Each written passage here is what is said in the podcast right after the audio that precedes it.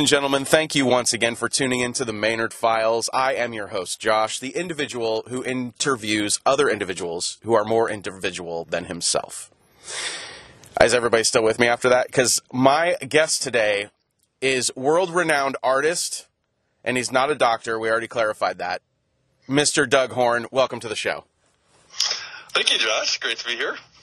Yes, man. No, I trust me. I'm the one thanking you for being here. This is awesome. This is like this is like getting to interview like an idol is basically what's happening here. Well, So I call myself a cele- celebutard. That's That's- kind of what I, yeah, that's what I call myself. that's amazing. Please, can you trademark that? Have you trademarked Yeah, that? exactly. um, you know, in the, in the small niche scene that is, uh, I guess tiki or lowbrow.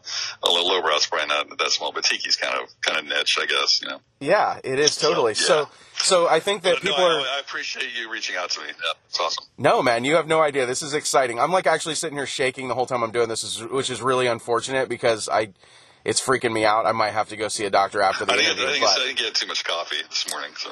I mean, a little bit, but I drink decaf, so then I'm going to start freaking Oh, out even more. Yeah, I need to get decaf because I'm like, I'm like way, uh, way too much. Uh, yeah, my fourth cup. I'm like, okay, I'm starting to shake. So Yeah, like Oh, after yeah. after my fourth cup with five shots, I'm like, hey, I can I can actually see you know the Yeah, smell of yeah. garlic, so that's good. So hopefully, hopefully you're catching me in, in a zone here where I'm right in that zone where I'm entertaining and I can talk. So You seem you seem like you're on point today, you know. Okay. So so I, I think that my uh, my my listeners are going to be able to put two and two together and figure out that you're an artist of sorts. But I would I would like Yeah. you to take an opportunity, let us know, like tell us the story of Doug Horne. Not really the story, but just tell us like you know how how you got your start in artwork and what kind of artwork you do. Oh well, I, I'll try and keep it pretty brief if I can. But I basically, it's one of those things where when I was in grade school, I knew I wanted to be an artist. Uh, I was kind of raised in artist, artistic environment with my parents. Met in art school. Mom was in fashion. Dad was in um, uh, graphic illustration, graphic design. You know, so I was kind of raised in that creative environment. So, and I always saw other people that could draw in grade school. I remember once I saw this guy, he did this drawing. It's like, wow, that's really cool. You could actually, from a blank page, you, you drew that. That's, I was always blown away by that. So I think going into my high school years and stuff, but uh, Mad Magazine was a huge influence on me, um, looking at all the drawings and cartoons in Oh there. man, yeah. Yeah, so that was a loved Mad magazine and, and getting that uh, and all those issues and um, so yeah, I'm six six. So going into grade school, we, I remember I switched grade schools in, in fourth grade. Um, uh, it was PE time, and I was told the tallest kid in the class, and they're they're like, I want him on my team, and I'm like, oh geez, I better learn to do, do a uh, uh, shoot a jump shot. You know? To do anything. I love anything? doing art. I don't want to be a jock. What the hell? Yeah. Did you So- did you try out for badminton or was it basketball? Was it Oh, it was basketball? basketball. Yeah, because okay. I was tall. It was like, okay, yeah, volleyball. I actually in high school volleyball right away. I was like, okay. I went up to do a spike. I did an open hand spike, and the other person did a fist closed fisted spike and jammed my thumb in two inches. I was like, okay, this isn't going to work. Ow. so, yeah, it was. I went to the nurse and I thought, okay, I played another set of volleyball, and I thought, oh my god, I'm going to freaking faint. So I went to the nurse and got dizzy and said, okay, my volleyball career is over. So uh, I went the basketball route, and um, so uh, uh, so I went to Arcadia High. Uh, in my junior year, we were ranked number one in the state of Arizona. Nice. Oh, anyway, I'm, I'm born and raised in Phoenix, so um, uh, so that was pretty exciting. You know, being ranked number one. This Wait, you're like to do with art. you're like one of three people that are actually from here. Yeah, exactly. I know. That's um, amazing. So yeah, born and raised in Phoenix. Um, so yeah, and I, I went to art school in Denver, Colorado. Um, so th- my basketball career was basically high school and it ended after that because I was like, you know what, I don't want to go to.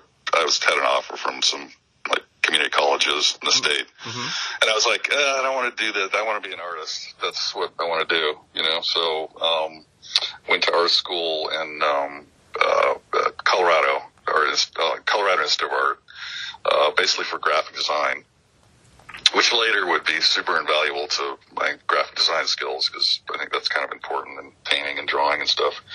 Um, but the whole time, and they kind of had a teacher that was kind of like, uh, you need to uh, uh, do commercial art illustration.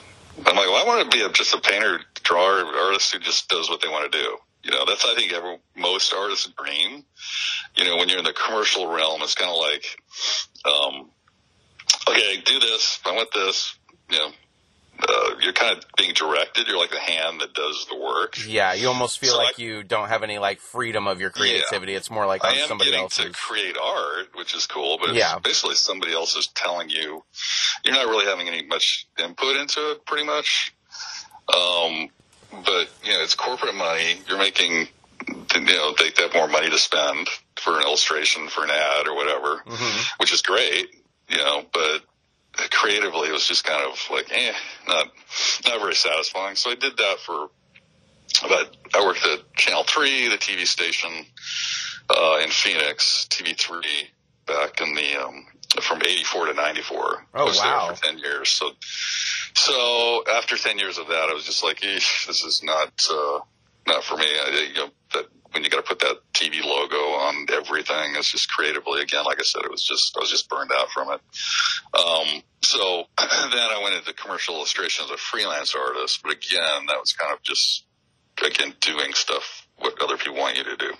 So then um, uh, this new thing came out called eBay, which for artists I think is a great way to to uh, display your work and see if there's a market for it. Yeah. You know, so and that's the great thing about technology for artists is just uh, um, there's many ways to make a living as an artist.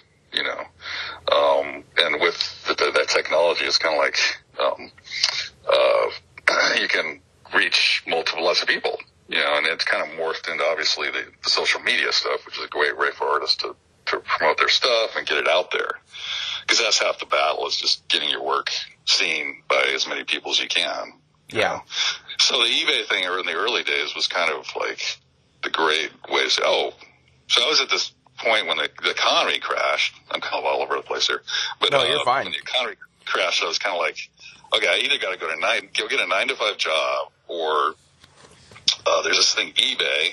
I'm just going to start doing artwork that I want to do. You know, stuff that I'm interested in, pulp culture stuff, and I love you know the vintage stuff, and um, uh, the prints kind of started selling. I was at that time I was doing a lot of digital work, and hmm um, so that kind of took me down this path of uh, uh, where I'm at today, pretty much. So, and that was what uh, 20 years ago. Yeah, but I mean, it's it's eBay's the perfect. Uh, I think the perfect like kind of platform for somebody like you Yeah. because like I don't know how many times I'm getting on there looking for like a Geo Metro, but then I'm like, you know what? I need another piece of art for my wall. So Yeah. it does. It definitely Yeah. works out for the for the. Uh, Well, and, and the other thing too, it's a fast way. You know, I'm sure it's the same today. I don't do eBay pretty much anymore, but as selling my art, um, find out if there's a market for your work, you know, which is important. you Yeah. know. Um, uh, if uh, you can start building an audience, you know, especially for younger kids coming up and trying to sell their work, you know. yeah.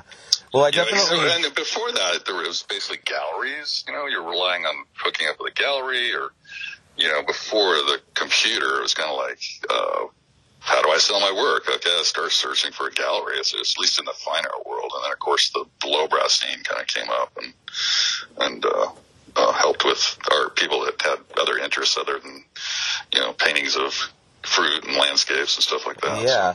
Now you had made mention, um, like Mad Mad Magazine was one of your big influences, and I mean that's that's great because that's like a pop culture staple, basically. I mean that kind of like Yeah. that might that may or may not have been the glue that held our our uh, you know our society together through the dark times. But Yeah. um, like, did you like when you first started out? Did you start out mainly in illustration, or were you doing like paintings? Like, what was your avenue? What was your medium of choice? Uh, I mean, as far as the stuff I'm doing today, Yeah. Uh, mostly digital, you know, because I was coming from the commercial illustration world and commercial graphic design world, where the digital painting is pretty uh, sought after. That they basically want their files digitally done. Um, so I and I and when I was at the TV station, Channel Three, I, I had a assistant or a director that I worked with who had more knowledge on working in Photoshop and Illustrator, and um, uh, he, he was great to learn off. I had this this guy to learn like these. Because I remember the first computer we got, it was a Mac, and um, like, oh, look at this cool airbrush tool, and it's it's uh, uh, like and then we push it aside and go back to our paste up and our, our, our standard way of doing production. Right. Um, look at these cool clouds I can make. That's cool. But we didn't know what to do with it. And then over time, you know, he would show me how to use the Bezier curves and Illustrator. And, and so I got, got a lot of knowledge from working with him.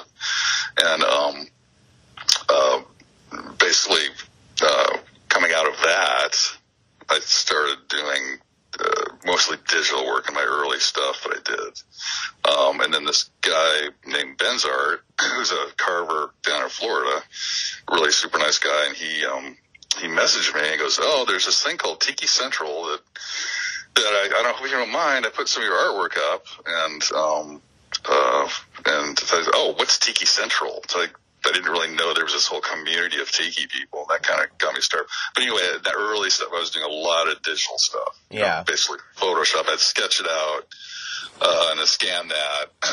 and uh, the technique is similar to like airbrush. It has more of an airbrush quality to it when you look at the stuff. Yeah. Um, I get a little more detail in there because you can zoom way in and, and uh, get a bunch of detail. And um, so, uh, so then since then, I've kind of morphed more into doing I've kind of gone back to my roots of drawing on paper and doing finished pieces on paper. I tend to like dry media. Yeah. Um, so that's kind of uh, where I'm at today. I still do the digital stuff. I go back and forth between the two. Just yeah. well, it's a, mood and stuff. Yeah, it's definitely a cool tool to have the digital ability now Yeah. because you can go in and kind of fix up things that you can't really do by hand.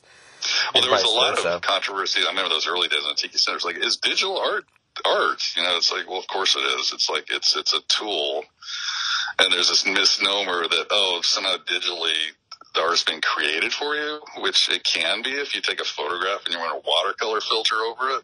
Yeah. Um, and it doesn't fool me. I don't think it fools the general public. Um, but you know, when you uh, there's some amazing. Uh, talented digital artists out there. Yeah. You know? It all depends on whether or not you shop at Pier 1 Imports, really. What, yeah, what exactly. Yeah. to. Yeah. Did, yeah. did you have a? I, I think where I was going, I completely spaced it too. But my original, when I was going with the Mad Magazine thing, I was going to ask you: Did you ever, were you ever like um, part of any kind of underground comics or anything like that back in the day? No, no, not really. I, you know, my musically, I love uh, post punk, punk. I got into kind of goth stuff and industrial stuff in the '80s, and Oh yeah. um, my brother kind of went more of the music route. So he was he he did. Uh, I think I, I remember a long time. I did a little illustration for him for his. He did a little zine very shortly in Phoenix. Nice. And uh, it was like industrial. It was this guy strapped to a chair, and this, you know, that industrial noise stuff is kind of what I was kind of into right on. um, back in the '80s. You know, so then you Uh, remember remember, Anderson's? Remember to the, Ice House. Remember, you ever heard of the Ice House? I remember. Phoenix? I remember hearing about the Ice House. I don't think I ever had an opportunity, but I do Okay. remember Anderson's Fifth Estate. I remember that Yep. place. Yep, yep. You had goth on one side, 80s on the other, and it just kind of made this nice exactly, little meshy blend in the middle. Yeah, yeah. Um, I had my heart broken cool many times there. it- yeah, I remember seeing this band called Boot Beast Carnival at the Ice House. Ooh, It was back in the eighties. I don't know whatever happened. They they wore these cool boots and they had a cool name. And, um, so yeah, it was fun. It was a it was a neat place. yeah. Um, so so not I didn't really go that route, you know, as far as but uh, yeah, um, I just love uh, like uh, some of my influence like on Mad Magazine is like Mort Drucker oh yeah. um, and Don Martin. I love the cartooniness. So I have kind of a cartoony. If I'm not using much reference, I'll I'll go a little more cartoony, yeah. and it kind of might you can see maybe some of that Don Martin. You know, if if someone's holding a mug, his pinky might be extended or something like that. Yeah. Those influences in. Definitely, I was definitely a huge fan of Mort myself. Like that was that was Uh-huh. my jam jam. Yeah. Uh, your stuff though, when you look at it, I mean, like your stuff is like just so. I don't. I don't even know how to describe it. It's vibrant. It's it's appealing. It's like beautifully just just done. Like I, I haven't seen one piece. In fact, one of my personal favorites that you've done um, that I've seen in recent years was the uh, the Kurt Russell thing.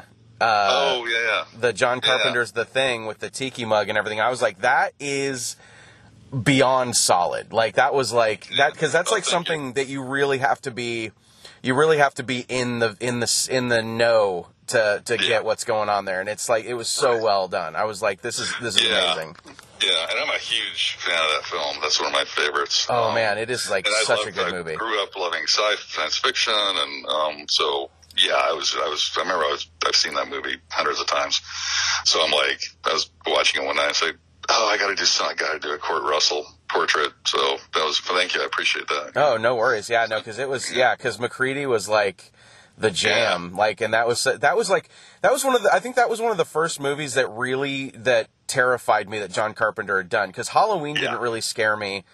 Um, but there was just something about that movie that just like it stands the test of time. I can still watch it and I still get goosebumps. They make it so eerie. Yeah, yeah. If you see John Carpenter, the um, we have the DVD. Um, uh, his commentary, it's really good. Yeah. his commentary when he goes through the movie. What do, what do you call it? The, the movie commentary. Oh yeah, just Um, the just the regular audio commentary on yeah, it. it's really interesting to hear his, A his lot side of-. And, I mean, that man is a gen- like. Let's face it, the man is a genius. Like as far as like what Yeah. he what he visually brings to the screen, he's got his good style. Just like exactly. everything that Yeah. you put into your work, it's like it's got a it's got a style. It's unmistakably Doug Horne. When I see your pieces as I'm scrolling through Instagram, I'm like unmistakably that's who that is because it's like you you definitely Oh, have a vibe. Like I told you, I was going to geek out during this interview, and I'm geeking oh, out during this interview. So Well, it's funny because I, I haven't consciously gone. I'm going for this style. It, it's one of those things that kind of develops.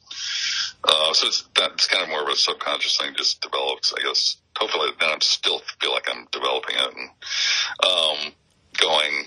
Uh, just so yeah, it's not something. Oh, I'm going to do this style, or I'm going to you know, which is a way you can approach it, but um, to just just kind of free forming, do your own thing kind of thing. It's the way I've kind of approached it. So but Yeah, and out of So all of nice your- yeah. Yeah, out of all of your pieces, like what stands out as like one of your favorites? Like what's the one that you're just like I I can keep looking at this piece because I did it, but not just because I did it. Um, uh, yeah, I've kind of been exploring different uh, areas. Like you mentioned, the horror. I love horror. oh yeah, the Um, Universal Monster so series I- that you yeah, did. but I love mashups, and I.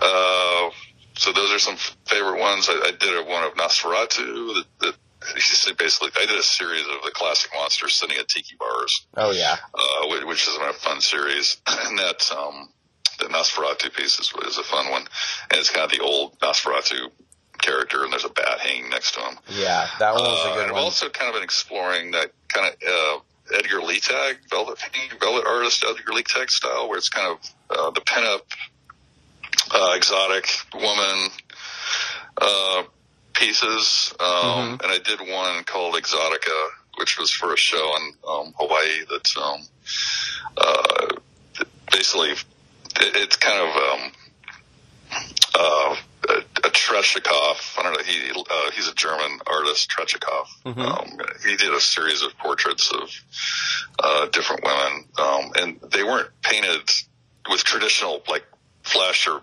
human tones. You know, they, like there's one called the Green Lady or the Blue Lady. I forget what it's called.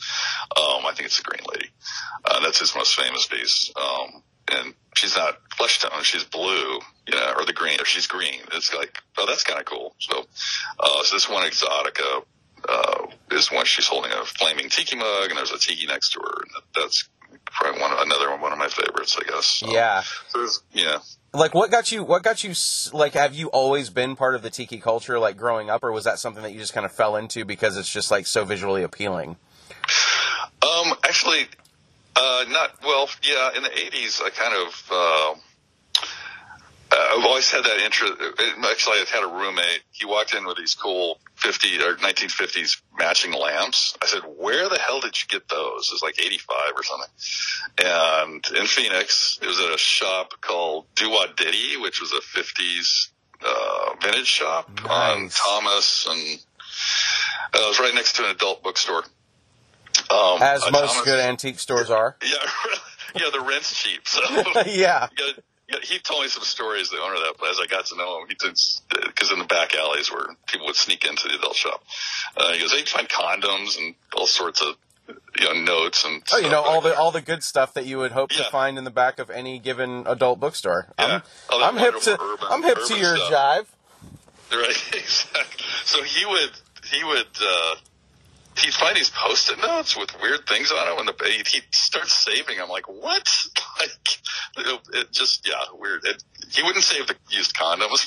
Well, like- yeah, I mean, come on, man. That's a that's a totally different art form right there. But like if you're saving post-it notes, that's okay. It's like, hey man, if that's your thing, just uh, just do it. Do your thing. You know. Whatever makes you yeah, whatever makes you happy and doesn't give you any kind of diseases, just do it. Just make it Right. make yourself happy. So I would go into the. So he goes, "Oh, I got it at the shop. Doo Wah Ditty?" So I uh, immediately go down there. and I bought this boomerang coffee table. Uh, Oh, oh my god, this place is so cool. It's just this neat old stuff from the 50s and 60s, and and this was kind of pre 85. This is before Ed Debevic's came along. oh yeah. Uh, I don't know if you remember Ed Debevic's. So I uh, I actually worked there for like a Oh, really? like two Oh, weeks. awesome. Yeah, it was it was pretty interesting. Which which the one is location Phoenix or Yeah, it was the location that was on uh, by Town and Country, so it was right over on Oh, nice. Camelback. yep, that's Yep. the one that I went to. Yeah, that's the one that I worked at briefly for like two weeks, and I was like, you know what? I don't think the restaurant industry is for me. right. What did you do? Uh, I actually was a server.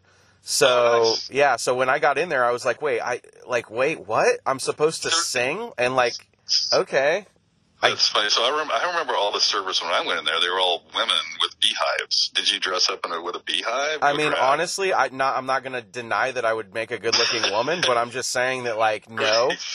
This at this time when I worked there, it was like I think this was like the early 2000s. It was when I graduated from high school in California and moved back out here, and then Nice. I worked there briefly for like two weeks. And I'm like, no, this isn't my jammy jam. I'm afraid I need something Yeah. a little bit more. Yeah.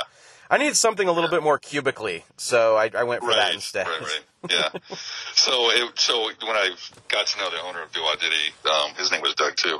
Um, he, um, uh, I, I said, uh, you know, because that shop, I'm trying to think of when Ed Debevic's hit, hit came open, but anyway, he said, so before Ed Debevic's open, uh, he'd get people walking into, into his little shop going, what is this crap? This, these aren't antiques. What is this stuff? Oh man, And he said when the Debevic's open, it's like it kind of became more, you know, acceptable, I guess you'd say, yeah, uh, or more, you know, people were thinking, oh, this is kind of cool stuff, you know. Um, so uh, during that period, I remember seeing stuff from the Islands restaurant that used to be on Seventh.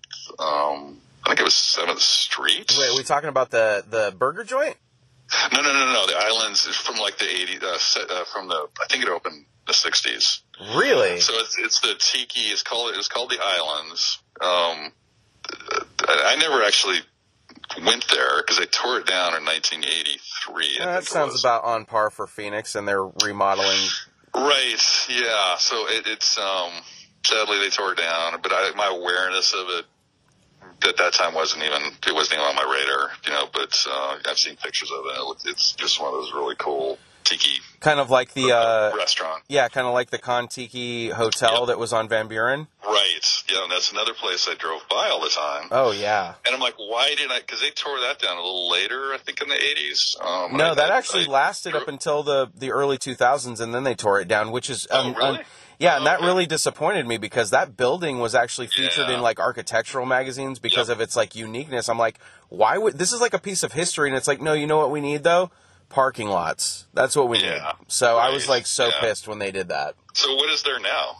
Uh, now it's basically just I think a parking lot and possibly even a gas station. I, Oh, Okay. I it's it's pretty sad. Actually, Van Buren just got sad after the '80s. I'm sure. Yeah.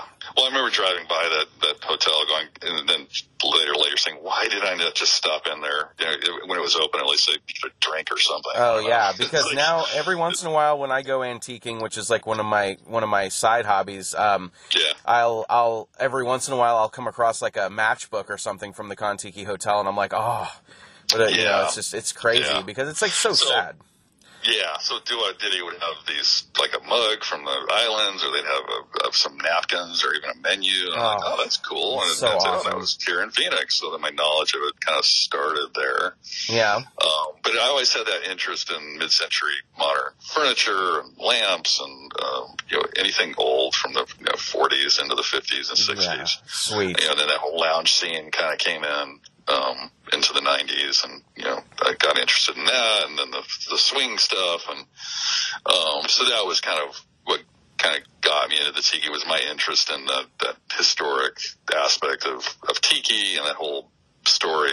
You know, the Book of Tiki came out. I remember going to see a friend who collected mugs, um, and I went to his apartment, and he, uh, I was like, oh, look at all these. I had just started collecting mugs.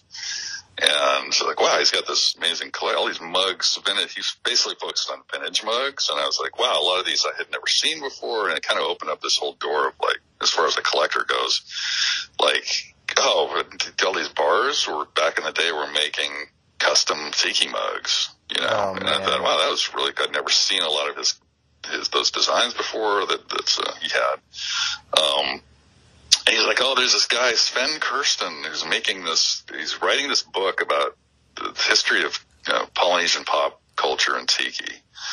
And, um, you know, a couple years later, that his book, Sven's book came out, which, you know, was again another thing that just, the, the, just educating myself on tiki, you know, what it, the history of it and everything. It's Yeah, was that, I uh, knew surface stuff, but the, how deep it went, I was like, wow, okay. Yeah, it's when you get into the. I, I did some research myself on it, so I know what you're saying. It's like you think it's just like this cool, like it's just going to be the backdrop to any good '80s movie where they're at the beach or a Gilligan's Island episode. But like you're like, oh wait, no, it goes, it runs Yeah. super, super deep. Um, how how off- how frequently did you uh, go to the Bikini Lounge out here? Um, that, uh, a little later, yeah. Um, and uh, more recently, I've been out there. uh, Jeez, I don't know. Uh, it's, I, I used to go on those the art detour stuff downtown. Yeah, Um, and go to those. Um, so yeah, I'd hit the Bikini Lounge and on Grand, and um, uh, yeah. So that that was a great, uh, play, you know, historic place that's still there. You know, Yeah. of course, Kontiki down in Tucson. That's oh, that awesome one that one is yeah. my jam. Kontiki is the one that definitely resonates with me because it does. It feels like it feels like if you ever see a tiki bar um, being portrayed in a television show or a movie, that one is like the epitome of what a tiki bar looks Yeah. like. It 100 percent nailed it. Yeah, it is, it's amazing because it's in this like little outdoor strip mall, and you're like, wow, okay, yeah. And then you uh, go in, and it's like you're transported into the mystical, like the enchanted Yeah. tiki room at Disneyland. Yeah, like almost. like like it says over the door, "Welcome to Paradise." It's like, yeah, you walk in, you go, "Wow," you, know. And that was the, my interest in tiki was the when I started visiting these bars, these, and they're all historic, yeah, older places because very few left. Um, and that's it's the escapism of wow, you're walking, you feel like you're in Tahiti, and that's kind of the, the the original reasoning was when the GIs came back after the war was like, oh, we want to recreate that Tahitian vibe here in the states. You know, Yep. when you're in Wisconsin and it's snowing outside or whatever, um, you can step into this Tahitian hut here and, and yeah. My take you back favorites were my favorites place. were always looking at like advertisements from the the old days where you would have like uh, tiki bars being um, advertised, but they're in like New York. And it was just like that's that's I mean because California feels like more of a fit, Arizona possibly more of a fit, Um, Yeah. But like, but like, I think about the East Coast, and I'm kind of like, I, I don't necessarily, maybe, but yeah, it makes perfect Yeah. sense what what you're saying Yeah. with the GIs coming back and everything. Yeah. So yeah, that was um uh and then there's there's there's my my favorite place is actually in Fort Lauderdale is the Mai-Kai, Really? which is one of the last remaining uh full of ho- uh, uh, standalone building Polynesian uh uh places built I think to, I want to say early 60s it was built and it's still standing know, it's survived all the hurricanes and everything out there um, it's amazing. And there was another place in Ohio called the Kahiki, which I actually got to visit before that they closed. Oh, and it was again a freestanding. So every major city had one of these restaurants, you know, Ugh. and they're huge. These huge, big, giant tiki fireplace, and just this, and it's just rich with texture, and you know, and that was a lot of when I started doing my paintings uh, and stuff on like indoor scenes, I'd Mm-hmm. want to kind of create that same environment. That you- Yeah. kind of that feeling you get when you walk into a tiki bar. You definitely done, do. It's done right. You know, it's layers and textures, and you know, And it's very I like try it's create that in my in my paintings. and you do because it's very mellow. Like I look at one of your pictures Yeah. and I'm like I can I can smell the fish being cooked in the kitchen while I'm Right. sucking while I'm sucking on a pineapple drink. You know what I mean?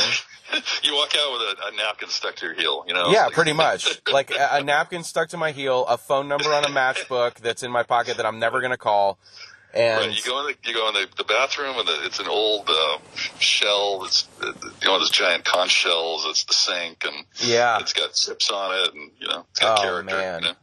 Dang man, I, I really hope I'm not just saying this, but I'm hoping that there's a time when you and I can go and enjoy some freaking tiki drinks together because Oh, this absolutely. pandemic Yeah, has yeah. This pandemic has definitely put a a, real a real a halt on everything. Um, but speaking of tiki bars and tiki mugs and everything, you yourself have designed some tiki mugs in the past and and m- recently, right? Yeah, yeah, I've done tons. It's, it's people ask me how many I've done designed. I'm basically a, a designer. I don't I don't actually produce tiki mugs, so that's Right. a whole other ball game. Yeah. So I work with bars, hire me to design mugs, um, and then I I do mugs on my own. Uh, I work with Tiki Farm, uh, who's in uh, out here in California, Yep. and they my first Tiki Oasis event in Palm Springs. Uh, he he, I was totally new on the scene, and I I um, was in my booth and uh, selling my art, and then Holden, who who owns Tiki Farm, walked to my booth and said, "Hey, I want to make tiki mugs with you." And I'm like, "Really?" And I, at that time, I was collecting mugs. So I'm a fan of mu- tiki mugs, and so I was like, "Oh, that'd be awesome." So he and I did a, a set of. Um, uh, sorry about that. Um, my alarm was going off. Um, so, uh, uh, so we did a set of three mugs, uh, grog, goon. This is early 2000s, um, and gulp, which was a little shot glass. So it was a set of three. Nice. Um, um, and so those were my first mugs that I did with Tiki Farm. Um, uh, and then just, just, and the mug scene is just the last, oh geez, three or four years has just taken off. Oh, it's It's exploded. crazy. I don't know if you know that much about it, but Oh yeah, I lived up in uh, I was living up in Oregon, and then I saw like just all of these um, like mugs being made because there's a there's a couple of artists out there that make them. They actually do every I mean from start to finish, and I'm just like that's it's just way too much process for me. So for you, it must be nice to be able to just like come up with a really good idea and then like Yeah. leave it in somebody else's hands to design it. Right. You know, and I'm, I'm part of the process. You know, like I prove the sculpt, I'll, I'll prove the glaze, and um, and go from there. So, but I, you know, so and I've worked with Munktiki, which they do amazing mugs. Yeah, Uh, and uh, uh, um, but yeah, a lot of it's been bars. I think I have like 12 mugs right now that are going this year. oh, Um, so it's frustrating awesome. how long it takes them to be produced. You know, um, it's it can be six to eight months before from the sketch to the to the uh, the final product in your hand. You know, Well, it probably um, I've doesn't- Worked with uh, John Mulder is another uh, amazing sculptor, and he works out of Florida. Um, and I've done like Tiki Caliente as an event. I always design that event mug, um, Oh. uh, Palm Springs. So that's another. So we've done some great projects together. So Yeah, this year really just has really kind of like killed the whole vibe. I mean, we lost Tiki Oasis Yeah. this year. Tiki Caliente Yeah. probably didn't take place. yeah. The um and Palm Springs is like just a just that place is basically the that's where I feel like all tiki energy gets concentrated. To be honest, Yeah. anytime Yeah. I'm there, I'm I just feel it, and I'm like I'm surprised there's not more places here. Like it just it's very weird. Yeah. Oh, oh and in Phoenix? Uh, in Palm Springs. Oh, in Palm Springs, yeah. Yeah. Yeah, I know. I know there's a few. There's, um, oh, I'm spacing out the name. There, there's obviously the Tonga Hut, and then there's, um, That's always the one that I go to when I'm there. But like, but like I'm saying, like even Bootlegger. just Bootlegger's another place. oh yeah, I forgot about that one. It's a small, yeah, place. But What's your favorite place to go to when you're out here? oh, in Phoenix, um, I love uh, Undertow. Okay. That's that's I love that place. I've done some work with them. Um, they just I think that they were so they were part of that coffee shop Sip Yeah. on 36th Street, I think it is, or Yep. 30, yeah, 36 in Indian School. um, and they were in that. Basically, it's so funny because I, I, that's I was raised in that neighborhood. Yeah, uh, Arcadia. Arcadia, and um, uh, so it used to be like so. Sip used to be a Jiffy Lube. I think it's a Jiffy Lube or something, or Avis Lube or Well, something. that explains why my my latte tastes a little bit heavier than normal. Exactly. A little bit of 10, 10W40 in there. yeah, Um, little full synthetic. so- what? So I used to always get my car oil changed there, and I, that's so the the undertow was the bay down in where you know they change the oil. Right. I don't know if you've been to undertow; it's super. Oh small. yeah, yeah. yeah. So um, little did I know I'd be having a mai tai down in the bay. It's uh, of uh, When you're thinking- the Jiffy Lube. I know. When you're thinking about all those fine mid-class sedans that used to get their oils changed, their oil Right. changed right there. So, so they have closed. Uh, they're actually moving next door.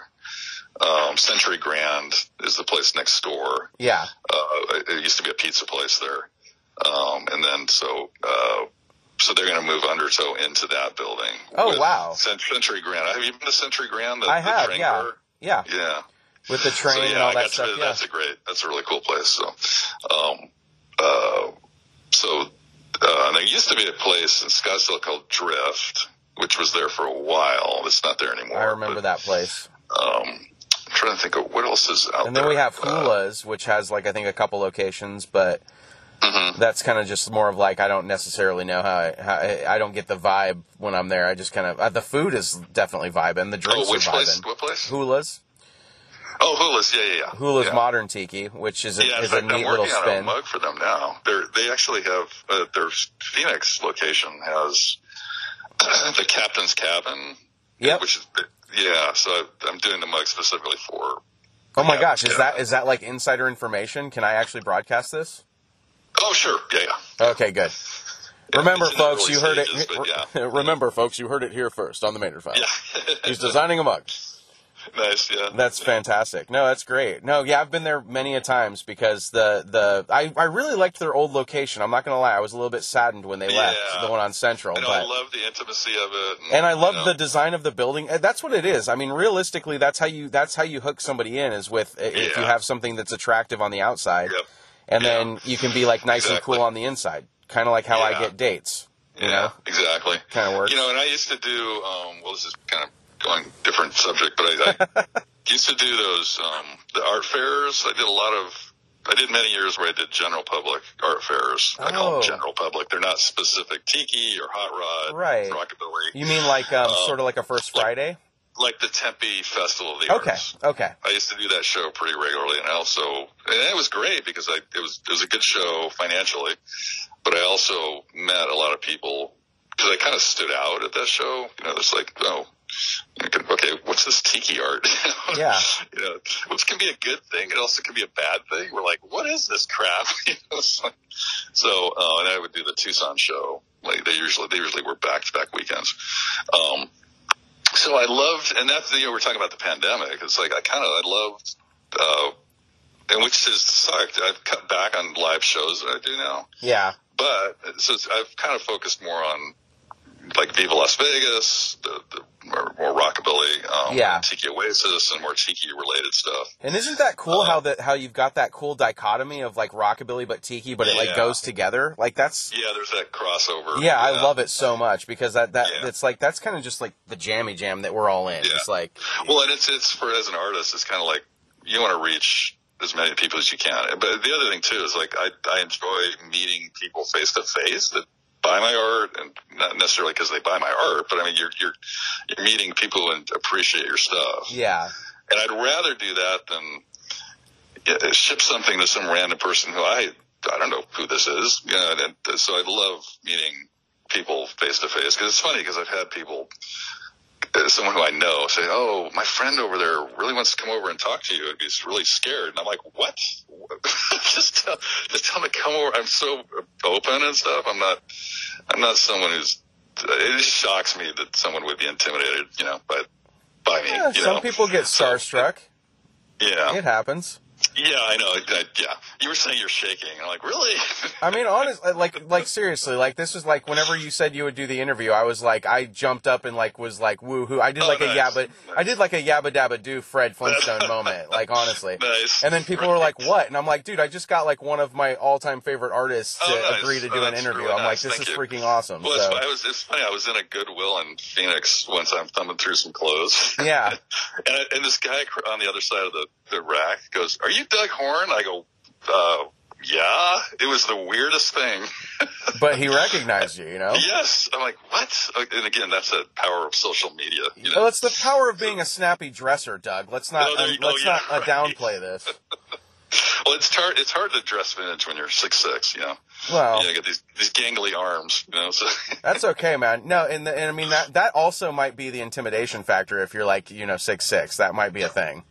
Right. Yeah, yeah. And my my resting asshole face too. That didn't help. You know? God, I can't wait to see that one in person. yeah, there you go. Because what we, we had to put off this interview like a couple times because we were going to do it in person, but then this pandemic really kind of just put a thing in, and like that's a Yeah. drag. So Yeah. so right now you're in um you're not in Switzerland, which is like kind of disappointing, but at the same time you're in a place that's probably even better. You're in Long Beach right now, right?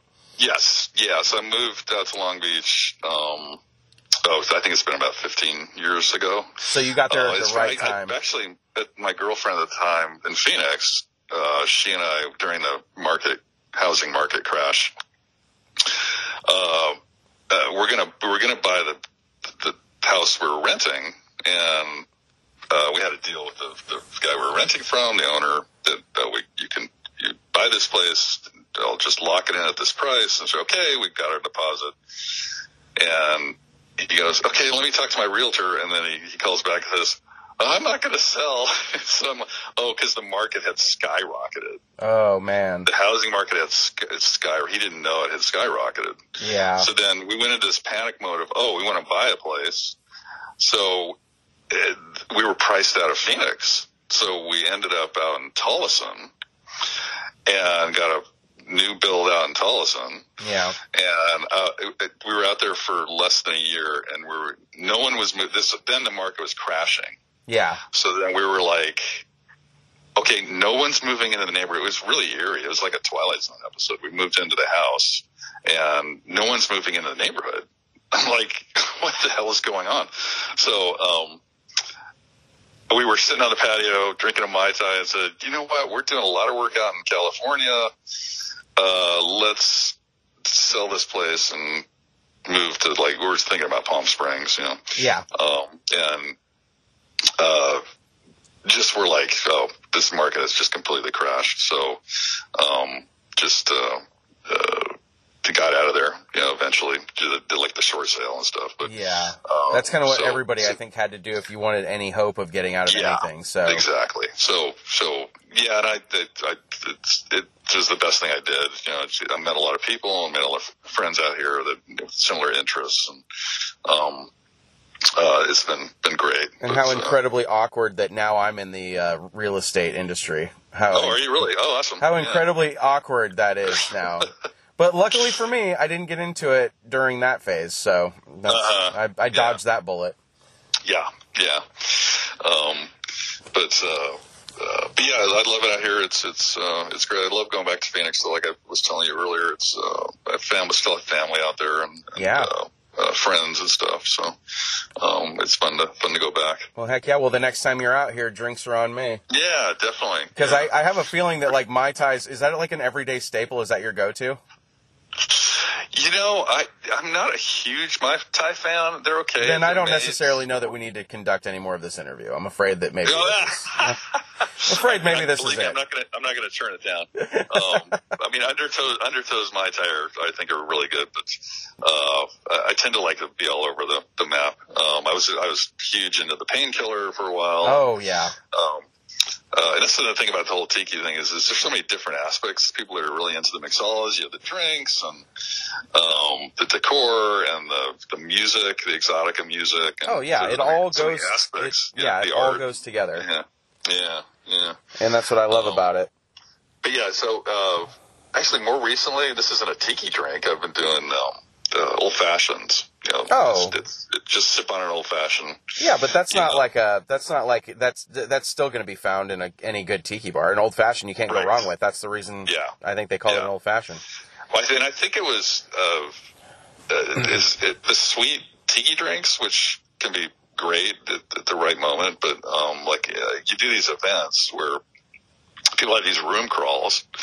Um, and I remember my first room crawl, or my first tiki oasis. This couple came in our came in our booth, said, "Oh, come up to our room for some drinks." And I go, "I don't even know you. are, you are you guys swingers? What's going on?" Oh, I mean- and, uh, yeah. So then later it's like, oh, people do room crawls. They make, you know, have a little bar in their room and have people over. And, um, so sometimes you go into these room crawls and you take a sip of their homemade cocktail and it's like, okay, where's the nearest planter I can spit this thing into? Oh man. Yeah, I want to do a spit take right now, but, um, so sometimes that can be a complete buzzkill of like, you have a bad drink and you're like, oh God, I think I'm done for the night. Yeah, you just that's when that's when you fake it. Like I'll do the I'll do the fake sip. And then just like, and then miraculously find a place that nobody's looking to put the drink down and just be like, oh, I, I finished it already. I don't know where it went. So, so you, because you can tell by the smell as it's coming up to your Oh, lips yeah. it's going to be terrible. You'd be like, uh, yeah, this is, kerosene smell. yeah, yeah. You're like, well, I can probably use this to maybe like, uh, you know, help me with some cuts later on if I need to apply it to that. But Right, exactly. Okay, I have a totally weird question for you, and th- this is like a totally weird question. But who do you think would win in like a band playoff between Les Baxter and Arthur Lyman? Um, that's tough. Uh, um, hmm. Right. This was the question I was gonna. I waited. I I put this one off, but I was like, no, Yeah. Doug's a good guy. He'll play this. Yeah. um, that's tough. I, I'm probably more familiar with Les Baxter. Okay. Um, Well, he would win anyway. I love both though. That's the thing. That's what's tough. Yeah, Like, he would yeah, win though. You know, hands down, Les Baxter would win. He would obliterate Yeah. Arthur Lyman. Yeah, I think so too. Yeah. Les Baxter has a much much more robust catalog, and I've waited all my life to actually say robust catalog, Uh-huh. and it's out now. Yeah. Another one I like, and he's probably not as robust, but Gene Rains, you know his stuff? He's, his stuff's hard to find. A couple Gene of a couple of little things here and there, but not. I I've never like put a lot of time into committing to listening to him. No.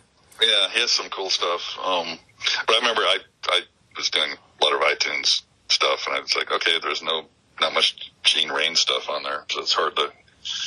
I'm probably not. I need to expand my my way of searching for music. Well, I mean, I, there is YouTube and Spotify now, so there's yeah, plenty of other yeah. options. I usually have to find weird things. I find them on YouTube now because it'll just be some weird random video that plays after like one of the '80s hits I was listening to, and I'm like, why is this playing? Okay, I'll do Yeah. it.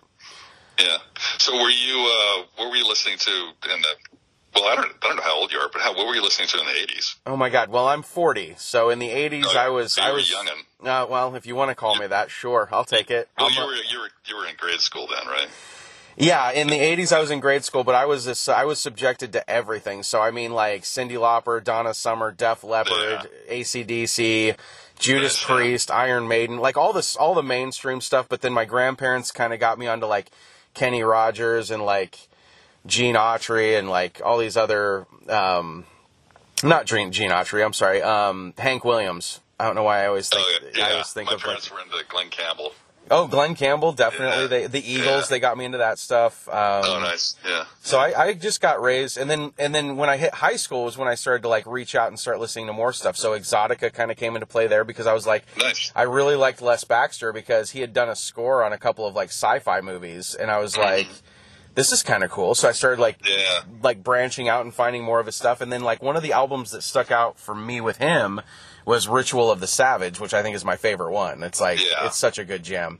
Um, Yeah. But musically, I just I've been all over the map. I, I listen to everything as long as it's good. I, I you know now we're having like a total within the last decade a resurgence of like synthwave music. So I've been into that a Oh, lot yeah. because it's like that Yeah, kind yeah. of Yep. throws me back to the 80s and for you even it probably throws you back into a little bit of the old Oh, goth well, yeah, absolutely. goth like music it. and stuff like that because industrial all that stuff i was into Right. so Yeah, so are you familiar with the uh, resurgence of um, yacht rock? Yacht rock is the jammy jam, my friend, and we all knew it was Well, coming back. The wrong guy. I'm not a fan of yacht rock. Sorry. Well, you know what? Then I guess we're just going to have to agree to disagree, sir. But that's fine. Exactly. It doesn't Well, you know- matter. You know what? So at Viva, at uh, Tiki Caliente, they had what was the name of the band? Yachty by Nature, I think was the name of the band. Oh my God. Um, and I will say, they got the people dancing. They're a party band for sure. Oh, They yeah. were doing all the covers of the yacht rock stuff, and um, I just coming from the '80s and being into weird shit. I was just that music was on the radio 24 seven. Oh, yeah. I just hated it. No, It trust me, I was- thing. Yeah, trust me, bands like the Pixies and stuff were like a breath of fresh Yeah. air after being exposed to like you Yeah. know all of the all of the stuff that's oh Yeah. Les Baxter Love- just made an appearance. Pixies. Yeah, exactly. Yeah. Um, but uh, so I, but I appreciate the the, the party nature of, of uh, Rory, who runs uh, Caliente. Tiki Caliente is a huge yacht rock guy, and I always have to harass him about it. So. but it's Well, all in good natured fun. I don't. I know some people that. I know a couple punk rockers that are like, just if it's not punk, it's it's not music. I'm like, come on, broaden your horizons a little bit. Like just a little bit, you know what I mean? Because Yeah, yeah, come on, exactly. life is life is too short, and there's plenty of good music out. I mean, hello, Yep. I've been caught. I've been. I thought that I hit my all-time low when it was like 1996, and I got caught listening to Yanni, and I was like, Oh, "Oh, this this might be the end of me as far as like high school years go." But no, nobody cared because it Have was you like said? You've ever said admitted this out loud? I I I I have a Yanni keychain, man. I'm not I'm not ashamed of it. Yanni is Yanni is my dude. Like Nice. nice. thank you for thank you for it. Being thank you for being there. Um, well, anyway, I you know Doug, I just want to say thank you so much for coming out here on the show. Um, Oh, sure. We're running. We've run out of tape, Oh, so I've got to. yeah. I gotta. I gotta. My voice doesn't sound all high and whiny on that vintage uh, style It recording. it won't. I promise that I'll I'll go in and make it sound really really good. But either or speed it up if my voice is too deep, so I sound better. No, I think that you need to sound like you sound because you sound like you, you you broadcast some pretty heavy heavy duty news at any given time. So like actually you have the kind of voice that if I were going to be told that uh you know an asteroid was going to like basically hit my city and wipe us all out in the next 5 minutes, it would your voice would be the one I'd want to hear it from. So thank oh, you. nice. Going out. I appreciate that. So, um, but um, anyway, I wanted to give you an opportunity to plug all of your like where people can find you because people need to appreciate your stuff as much as everybody else does. So, if you want to take a moment to do that, Sure. Yeah, I basically sell my art on uh, Etsy. So if you go to just search my name, Doug Horne Art, uh, and it's on Etsy. Um, and that's primarily where I sell my stuff. Um, I'm also on uh, Facebook. Uh, I have two. Doug Horne is the Facebook. I have a business one which I don't use as much because it's just promotion doesn't get seen. yeah, So I, I basically use my personal uh, Facebook and then also on Instagram. It's Doug Horne Art on Instagram. Or the, or if you want to follow me on any of those, so I already do But, yeah, follow you on all of those. I appreciate it. Yeah, Obviously, I follow you on all those. How else would I get in contact with you? I'm a stalker, man. No, I'm just kidding. Oh, Not that well, bad. Not that bad. Um, I appreciate uh, the request to talk to me. Yeah, man. I just appreciate you coming on, and like we've got to the next time you're in Arizona, like I said, drinks are on me. Or if I make it out to California, drinks are on me. Not literally because I don't need Yeah. things getting weird. So you know. Right. Well, near me is the the Bamboo Club, which is like five minutes away. From, I'm in Long Beach. It's it's relative. They've been- actually, they're getting close to celebrating their their one year anniversary. So way to rub that um, in. It's a, it's a neat place. Much appreciated. So I guess I'm coming out to California because I'm not going to settle for for like when when I can have the real deal by the beach. You know what I mean? Well, actually, I'll be out um, uh, end of uh, January or early February. I might be out there. So Then we're doing it. uh, yeah, I so, call yeah, it. I call dibs on bring it up. horn. Dibs. Awesome. awesome. Awesome. Thanks, Well, Josh. thank you. Yay, man. Thank you so much for being on here. And uh, I will make sure to include all this information as well on uh, the link whenever I, I put this up. Um, Okay. because I want everybody to see this stuff because your artwork needs to be seen. It needs to be broadened. It needs to be thrown out there because people need to appreciate it. Like I said, it's amazing. Oh, Um, thank you. I appreciate you taking the time out to talk. Uh, it was awesome. We definitely went on some tangents. I was, I was, I was very grateful for because you and I. It seems like you and I have a lot more in common than I even thought. Like when you talked about like the industrial, the goth, the Yeah. the clubs, and so I'm like, okay, cool. all right, I see you, Doug Horne. I see you. Um, Nice. But uh, all right, well, ladies and gentlemen, my guest today, Doug Horne, and I are going to be wishing you a happy whatever because we already did New Year and Christmas, and we had to basically just kind of trudge through those. So whatever. Um, this is Josh with the MayNERD Files, reminding you all that if you're going to do something, do it right. Have a great one. Adios.